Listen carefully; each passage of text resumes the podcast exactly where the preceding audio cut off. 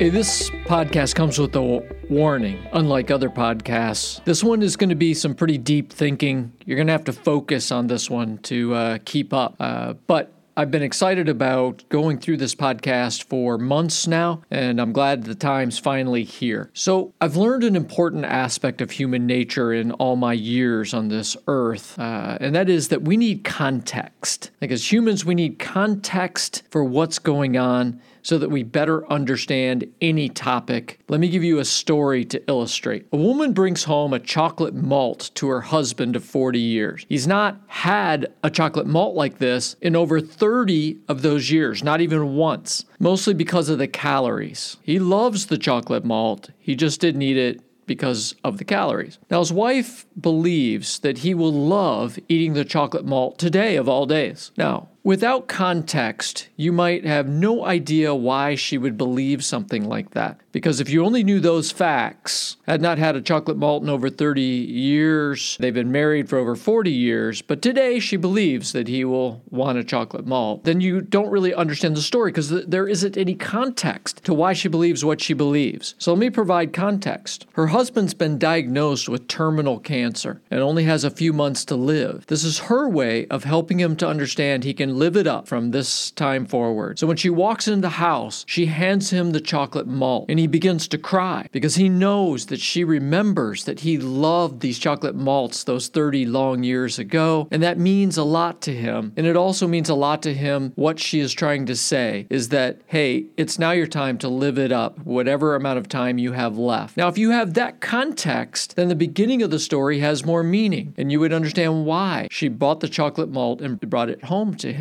Life is like this. There's so much of life, and then there are so many stories where if we don't have the context, if we don't really understand the story, then the story doesn't mean anything to us. And so I think a lot about how important context is. People who know me know that whenever I start out a meeting that I'm running, I normally spend the first five minutes of the meeting setting context for everybody because I don't like diving into the topics of the meeting if I feel like not is bought in to the context for why we're even here having the conversation that we're having. Context sets the scene for facts. It creates an environment for understanding those facts. Context helps us to understand the overall story, and we love stories. For a lot of us, stories aren't just something that entertain us or that educate us. For a lot of us, stories are what brings meaning to life, and that our lives are a piece of an ongoing story, and we seek to understand the context of that story. What does my life mean? What is it going to mean? What's everything that I'm going to do? Add up everything that I'm going to do over the course of my life, and how is that going to be a part of any kind of larger story? Now, stories reach us at, I think, our deepest parts of being. I think uh, maybe this is because for all of humanity, we use stories to get across wisdom. We use stories to entertain ourselves. I mean, stories have been one of the richest part of our lives if you really think about stories. I mean, they capture our attention, they teach us, entertain us, as I said, and they inform us. I mean, a life without stories is an empty life indeed. We strive in our own lives to be in a good story and to have the story of our lives to be able to fit into a larger story that might possibly have some spiritual meaning or at least some meaning on a human scale. But what happens to us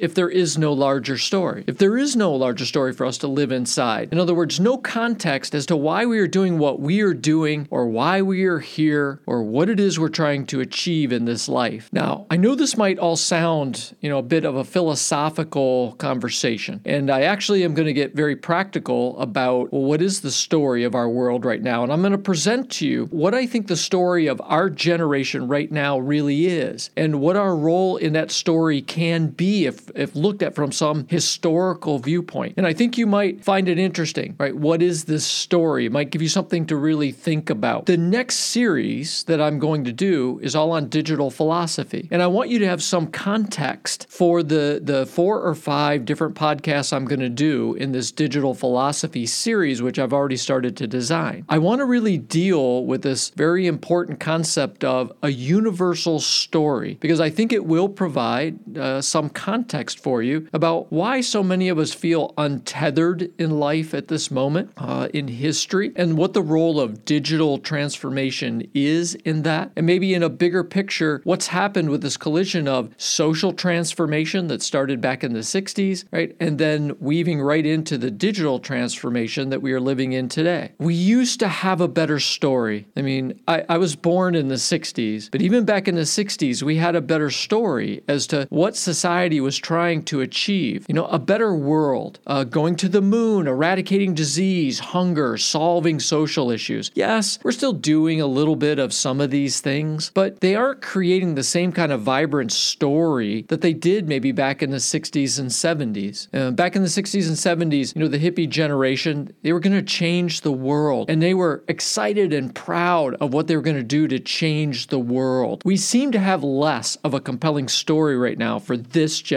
right? In this era. And an important question I think we really need to address is what will be the narrative that historians will assign to us right now as we, we sit here, right, in this era. But in 50 to 100 years, when historians look back, what will they say about us? What will be the story they tell about our time in the middle of this digital transformation, in the middle of this time in history? And what will be the context to our story today? I think when we look around, uh, there's a lot of people that, that talk about the VUCA world that we have today. And, and we label our time today as, yeah, it's VUCA, volatile, uncertain, complex, and a and ambiguous. And this is a pretty catchy concept, a catchy moniker that everyone's probably heard speakers talk about, including me. But if that's the definition of our time, it's not the story, it's just kind of the conditions that we lived in or we live in now. And and, and I would make sure that, that maybe you're thinking about the fact that if you were alive in the 60s, as I was, those times were VUA, right? We, they were absolutely volatile, uncertain, and ambiguous. We didn't have the same level of complexity, but I would argue that we had more VUA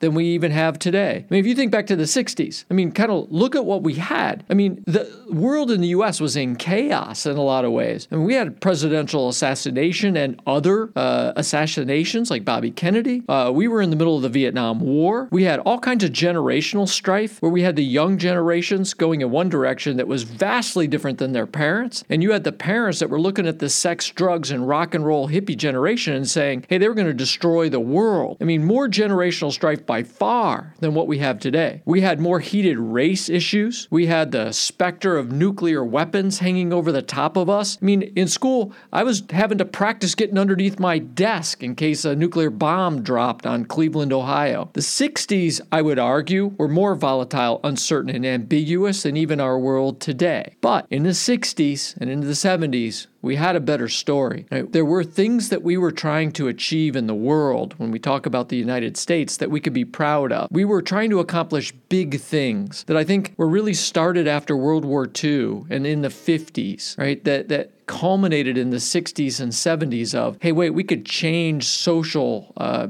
you know very egregious social things that are going on. You know we could change gender bias. I mean there were so many things that were born as far as improving the world in the 60s and 70s and yeah i'm going to give uh, if we want to call it the hippie generation i'm going to give them a huge amount of credit for where they wanted to head as far as changing the world and trying to make the world a better place. My point is, we had a better story back then. At least we had a story, whether you agreed with it or not. And I, I think today, the problem is we're a country that uh, is, you know, setting the economic example of prosperity in the world, right? Um, we're certainly doing that. Uh, but when we when we look at some of the other things, yeah, we're still trying to rewrite some social mores and norms. Uh, you know, yes, we're pioneering with technology. That's true. Uh, but you know, when, when you look back at the 60s, I think, you know, we were still trying to perfect what the American dream was back then. That if anyone wanted to work hard, right, and, and dreamed about being anything, they could accomplish it. And I don't think today people sit around trying to define or be excited by the quote unquote American dream, uh, which just means that the story that we're working towards today isn't as vibrant as maybe the story was back then. Back in the the 60s and 70s, I think we knew we were going places as a country. And,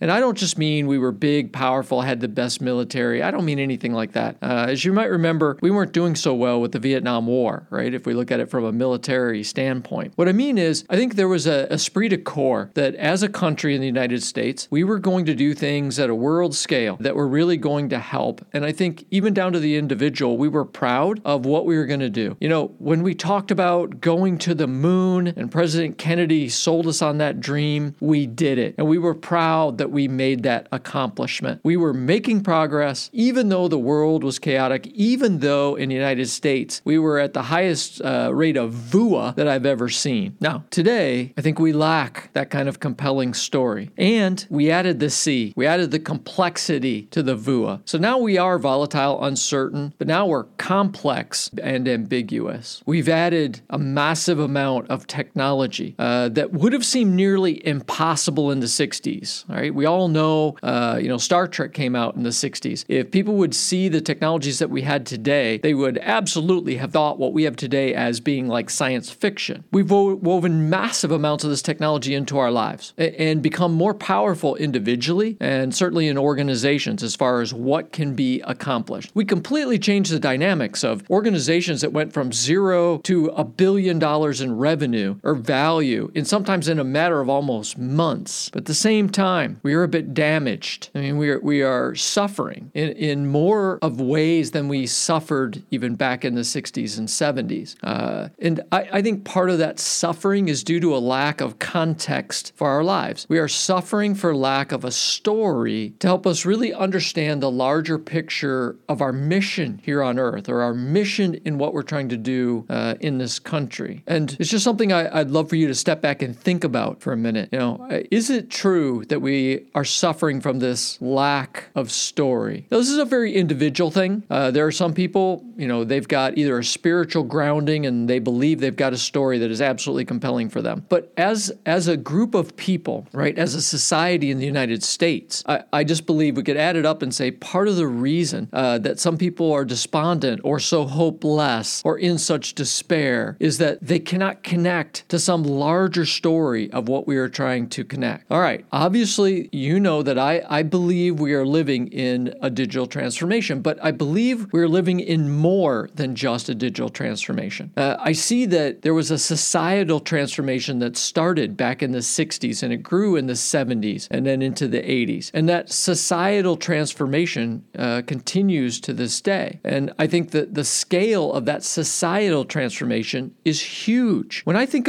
about what society is like today, what it accepts, and how much more accepting it is of things that were not accepted at all back in the 60s, you know, when I think about what's become important to us and the progress that we've made today uh, since that time, the scale is almost bigger than most people today could even fathom. You know, if you think about the mix of the societal transformation that faded right into this digital transformation, and then you think about what the internet brought us with visibility into everything, everywhere, that all general knowledge became available for free at our fingertips, and that this amplified the velocity of learning and awareness of how we all live, and that we exploded the volume of information and communication that's at our fingertips, and then how this has now forced us to do a bit of collective soul searching. We are more informed, better informed than we've ever been. Uh, we have the ability to self learn in ways that we have never been able to before. We have aggregated the world's knowledge into one place to allow us to consume it. And with all of this, we also are struggling for meaning. All right? As I said, the collective soul searching uh, is on. Look, we see in here wonderful things and horrible things. Uh, we're learning about the world much younger than before. Uh, we are learning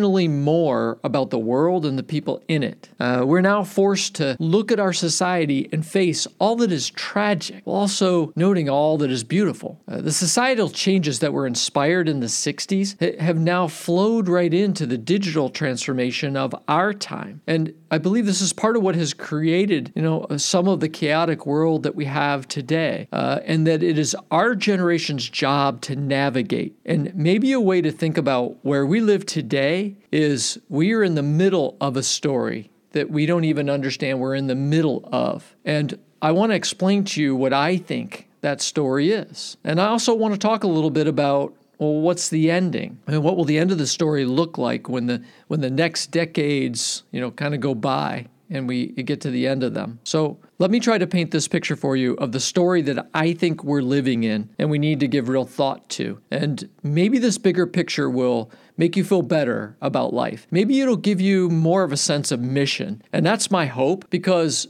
painting this picture clearly for me has absolutely given me a mission. I'm clear of what I want to do for the rest of my life because I believe in this story so strongly. So maybe it will be the same kind of blessing to you. All right. Our generation is working our way through this complex combination of social transformations that then mixed right into digital transformation. And while that is happening, while we're trying to get our hands around what is fair, what is right when it comes to all social decisions that we have to make, and then weaving in all of the magical technology that we have in the middle of this, we are clearly making some mistakes. Right, we are.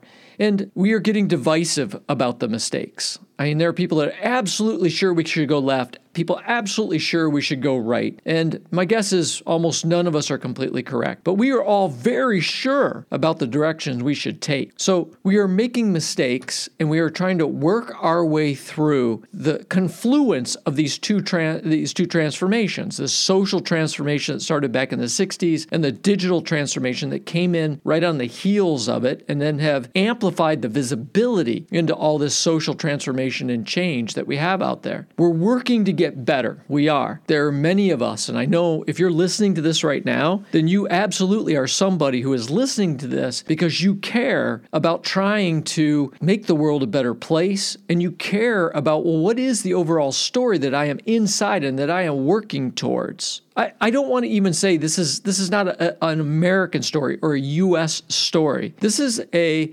world society story that we are living in right now. And yes, we're making mistakes. Yes, we are working to make it better. We we are striving for a world that seems a bit like a fantasy today. Like if we describe the world that I think we with uh, most of us are working towards, you know, a world of peace, uh, a world where that that American dream is fully realized, right? Where there is fairness for all. Everybody's got an on ramp to be as successful as they're willing to work hard or they're willing to take risks, right? A, a world where we have less crime, we have less darkness, less evil, uh, you know, a, a, a world where there's more happiness and joy. You know, when I even start describing things like this, I can see maybe in some of your minds, you're like, that's a fantasy. We will never get there. In fact, I think it's getting worse worse, Scott. Yet I believe that that is what we're striving for. And I know that, that it's unfortunate that many people have fallen into a place of hopelessness, that the world is getting darker every day, and that we will never be able to create a future world that is dimensionally better than today. I, I,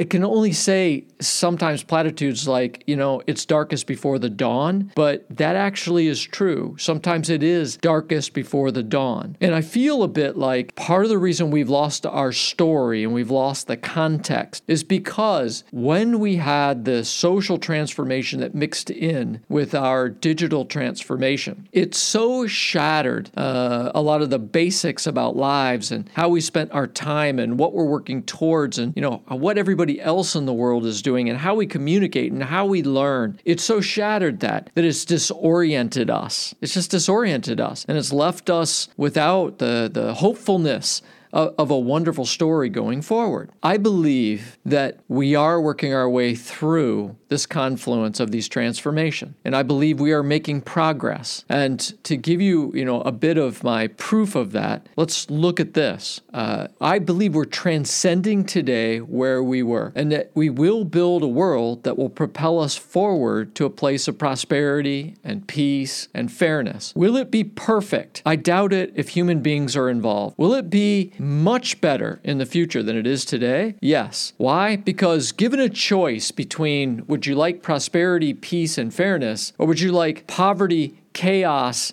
and evilness, the vast majority of the world says they want prosperity, peace, and fairness. We just don't know how to get there. But I believe that this generation right now has a lot of people that are working hard to get us to that better future. And that that will be more of the end of the story, a, a world where we will have more prosperity, peace, and fairness. Now, you, again, you may be looking at me right now saying, hey, you're just hoping for this, Scott. You're just hoping for this. You have rose colored glasses on, right? You're just trying to be optimistic with, no facts to stand on. Like, that's not true at all. You know, if you do any reading at all, uh, then certainly you've seen all the facts that have come out about the progress we've made, uh, you know, over the last 40 years, right? Much less the last 200 years. I mean, sure, are, are, are things difficult and complex today? Yeah, yeah. Are, are, there things to be concerned about? Yeah, yes. Absolutely. Uh, but again, there is a, a larger story that we need to look at as far as the progress uh, that we are making. Uh, and, and, when I think about that progress, I think about things like we have um, lowered the child mortality rate by huge amounts. Uh, we have raised the average median wealth around the world. We have clean water in more places than we've ever had clean water before. Uh, we have less people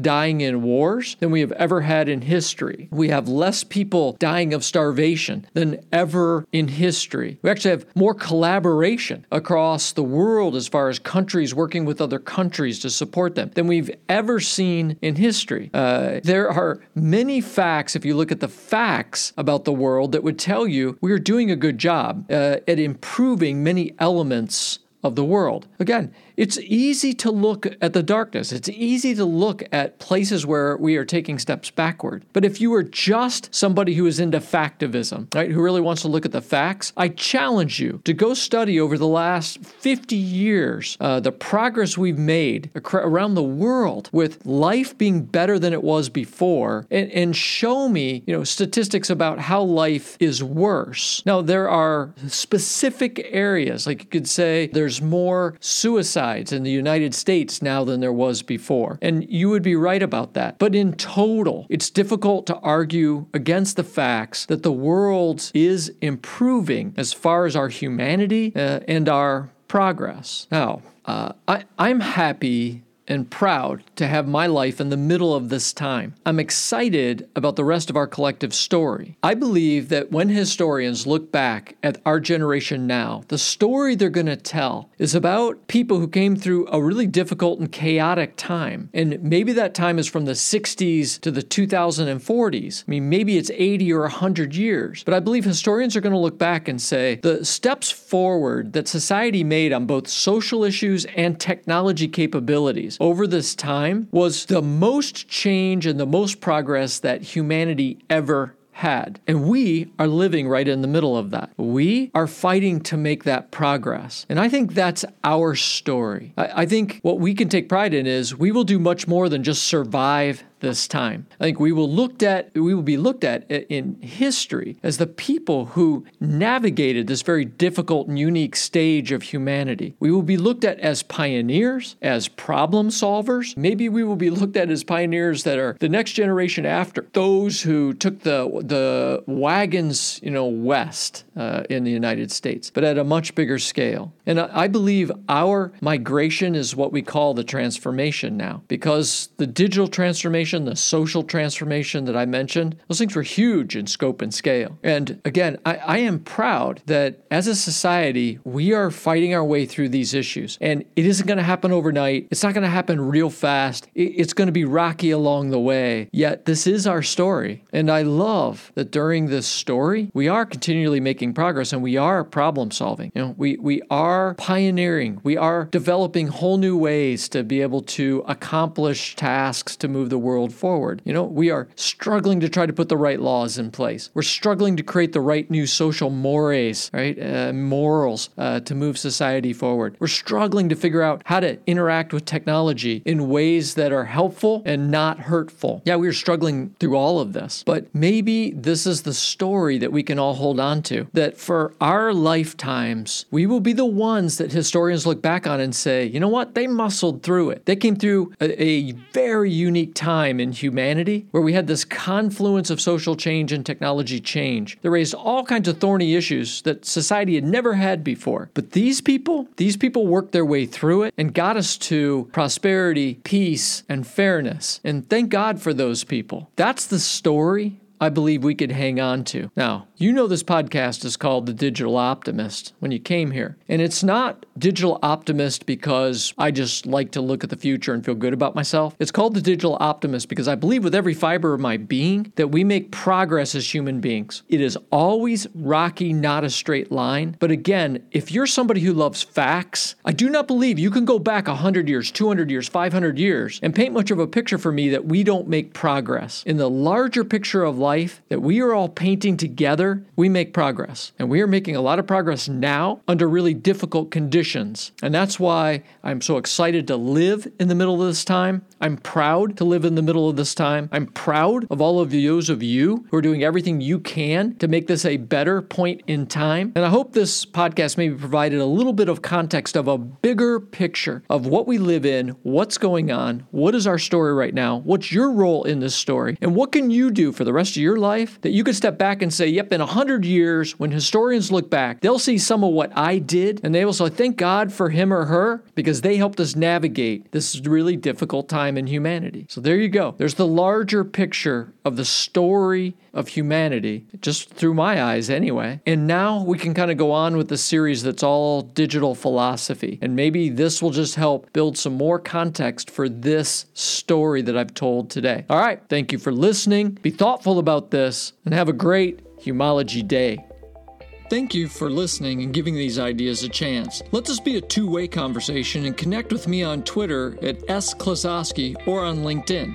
I also write a blog that you can find at scottklososky.com. An added bonus is a library of thought leading graphics you can download from the site. One more thing please take a moment and rate this podcast on whatever platform you use. Ideas are powerful change agents, and positive reviews will help spread the digital optimism.